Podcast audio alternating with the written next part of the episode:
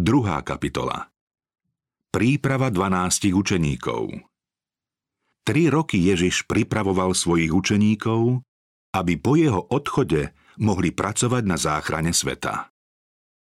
Kristus si na šírenie svojho diela nevyhľadal učených a výrečných členov židovskej veľrady ani moc Ríma. Obyšiel samospravodlivých židovských učiteľov a na zvestovanie pravd, ktoré mali pohnúť svetom, si vybral pokorných, neučených mužov. Týchto ľudí hodlal vzdelávať a pripraviť ako budúcich predstaviteľov svojej cirkvy. Neskôr mali zasa oni vychovávať ďalších a posielať ich do sveta s radostnou správou. Ak chceli mať v práci úspech, museli dostať moc Ducha Svetého.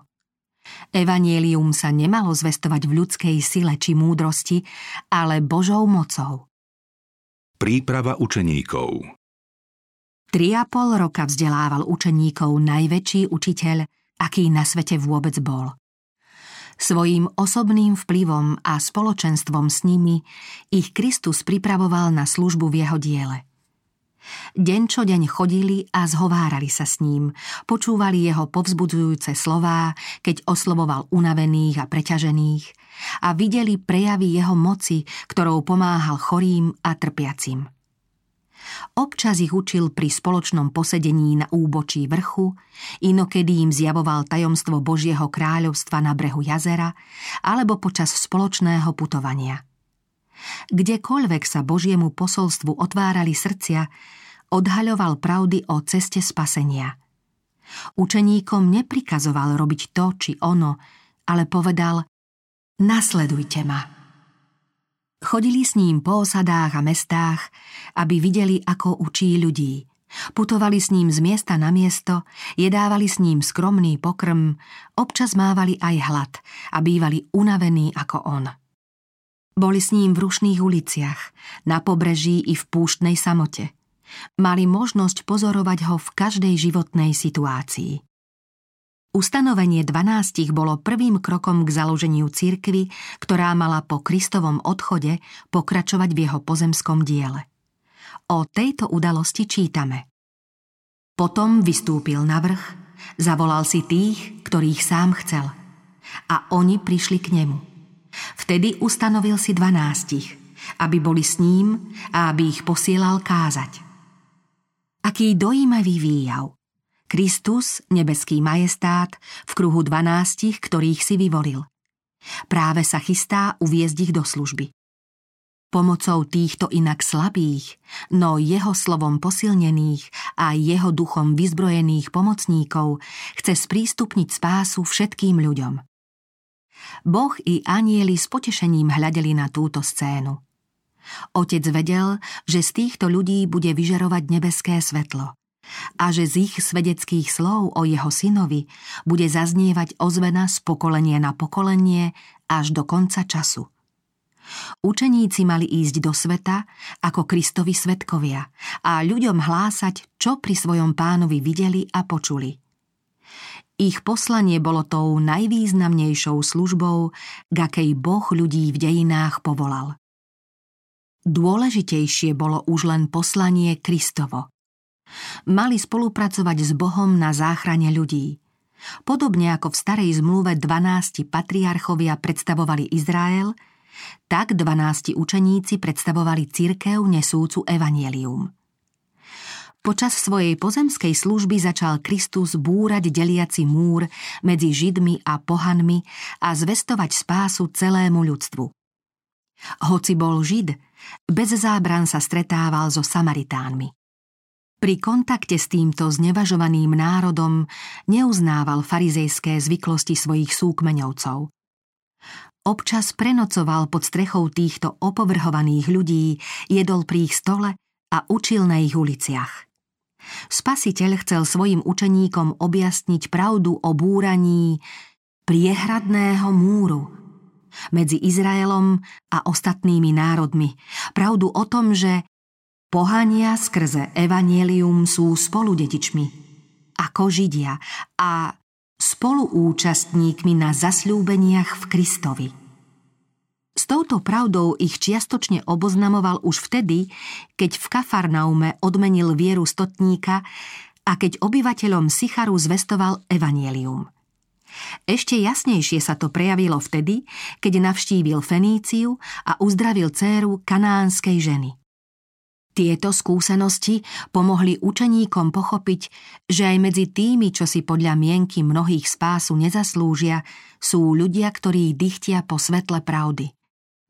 Takto chcel Kristus učeníkom objasniť pravdu, že v Božom kráľovstve nie sú žiadne územné hranice, spoločenské vrstvy ani vládnuce triedy a že posolstvo o spasiteľovej láske musia zvestovať všetkým národom. Oni však len neskôr úplne pochopili, že Boh stvoril z jednej krvi všetky pokolenia ľudské, aby obývali celý povrch zeme.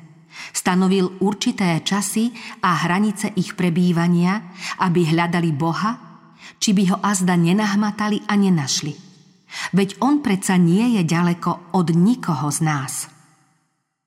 Prví učeníci sa jeden od druhého veľmi líšili – Mali sa stať učiteľmi sveta a pritom mali značne rozdielne povahy. Ak mali ľudia s takými odlišnými povahovými rysmi a návykmi úspešne pokračovať v diele, ku ktorému boli povolaní, museli dospieť k jednote zmýšľania, cítenia a konania. Práve preto ich chcel Kristus zjednotiť predovšetkým so sebou. Túto túžbu vyjadril svojmu otcovi prozbou aby všetci jedno boli, ako Ty, Otče, si vo mne a ja som v Tebe. Aby aj oni boli v nás, aby aj svet uveril, že si ma Ty poslal. A slávu, ktorú si Ty dal mne, ja som dal im, aby boli jedno, ako my jedno sme.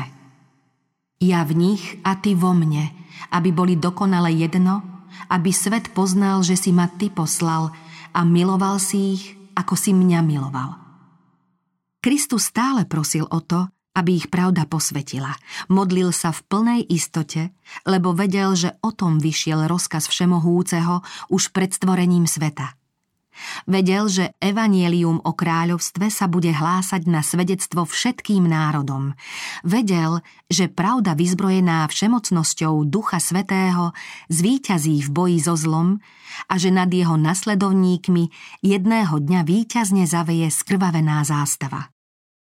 Nádej navzdory temnotám Spasiteľova pozemská služba sa chýlila k záveru – a bolo zrejmé, že Kristus sa čoskoro musí s učeníkmi rozlúčiť. Keďže oni budú v diele pokračovať bez jeho osobného dohľadu, snažil sa ich povzbudiť a pripraviť na budúcnosť. Neutešoval ich nejakými falošnými nádejami. Vedel, čo sa stane, ako by čítal v otvorenej knihe. Čo skoro nadíde chvíľa lúčenia a on ich necháva ako ovce medzi vlkmi. Ľudia ich budú prenasledovať, vypovedia ich zo synagóg a uvrhnú do väzenia. Vedel, že podaktorí z nich budú musieť za svedectvo o ňom ako o Mesiášovi zaplatiť životom. Niečo z toho im povedal. Pri zmienke o ich budúcnosti hovoril totiž otvorene a jasne. V nastávajúcich skúškach sa mali rozpamätať na jeho slová a nájsť v nich posilu pre svoju vieru v Neho ako vykupiteľa zazneli aj slová nádeje a povzbudenia. Povedal im, nech sa vám srdce nestrachuje. Verte v Boha a verte vo mňa. V dome môjho otca je mnoho príbytkov. Keby nebolo tak, či by som vám bol povedal, idem vám pripraviť miesto a keď odídem a pripravím vám miesto, zase prídem a poberiem vás k sebe, aby ste aj vy boli tam, kde som ja? a cestu, kam idem, znáte. Inak povedané, pre vás som prišiel na svet, pre vás som pracoval a aj po svojom odchode budem stále o vás starostlivo dbať. Prišiel som na svet zjaviť vám seba samého, aby ste mohli veriť. Idem k svojmu i k vášmu otcovi, aby som spolu s ním pracoval pre vás. Veru, veru vám hovorím. Kto verí vo mňa, tiež bude konať skutky, ktoré ja konám. Áno, ešte väčšie bude konať, pretože ja idem k Otcovi. Kristus tým nemienil, že učeníci budú usilovnejší, než bol on, ale že ich dielo bude rozsiahlejšie. Nemal na zreteli len zázraky, ale všetko, čo sa bude diať mocou Ducha Svetého. Povedal, keď však príde radca, ktorého vám ja pošlem od Otca, duch pravdy, ktorý vychádza od Otca, bude svedčiť o mne a aj vy budete svedčiť, pretože ste od začiatku so mnou. Tieto slová sa pozoruhodne splnili. Po zoslaní Ducha Svetého prenikla učeníkov taká láska ku Kristovi i k tým, za ktorých zomrel, že pod vplyvom ich slov a modlitieb tvrdé srdcia poslucháčov mekli. Hovorili v moci ducha a jeho pôsobením sa obrátili tisíce ľudí. Vplyv učeníkov ako kristových zástupcov na svet mal byť trvalý. Ich prostota im v tomto ohľade nemala byť nejakou prekážkou – Naopak, ich vplyv mala len posilniť, pretože poslucháči nebudú myslieť na nich, ale na spasiteľa, ktorý aj keď je neviditeľný, s nimi stále spolupracuje.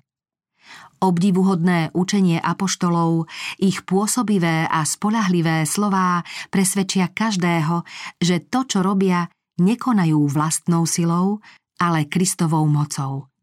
Vo všetkej pokore budú hlásať, že ten, ktorého Židia ukrižovali, je knieža života, syn živého Boha a že v jeho mene vykonali podobné skutky, aké konal on.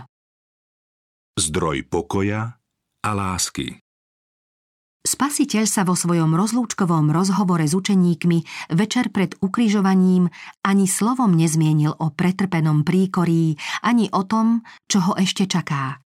Nehovoril o ponížení, ktoré podstúpi, ale upozornil na to, čo posilní ich vieru. Preto im pripomenul radosť, ktorá očakáva víťaza. Tešilo ho vedomie, čo pre svojich nasledovníkov mohol už vykonať a urobí ešte viac, než im slúbil.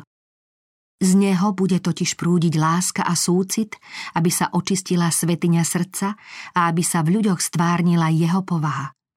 Sľúbil, že jeho pravda, vyzbrojená mocou ducha, pôjde slávne vpred a zvíťazí. Spasiteľ dodal Toto som vám povedal, aby ste mali pokoj vo mne. Na svete máte súženie, ale dúfajte, ja som premohol svet. Kristus neochabol ani nebol skľúčený a jeho učeníci mali prejaviť rovnako neochvejnú vieru. Mali pracovať tak, ako pracoval on a spoliehať sa na jeho moc. Aj keď budú cestou narážať na prekážky zdanlivo neprekonateľné, z jeho milosti majú ísť vpred, nikdy nemajú zúfať, nikdy nestrácať nádej. Kristus dokončil dielo, ktoré mal vykonať. Vyvolil si tých, čo budú v začatej práci medzi ľuďmi pokračovať. Povedal, som oslávený v nich. Už nie som na svete, ale oni sú vo svete a ja idem k tebe. Otče svetý, tých, ktorých si mi dal, zachovaj vo svojom mene, aby boli jedno ako my. Nie len za týchto prosím, ale aj za tých, ktorí pre ich slovo uveria vo mňa, aby všetci jedno boli.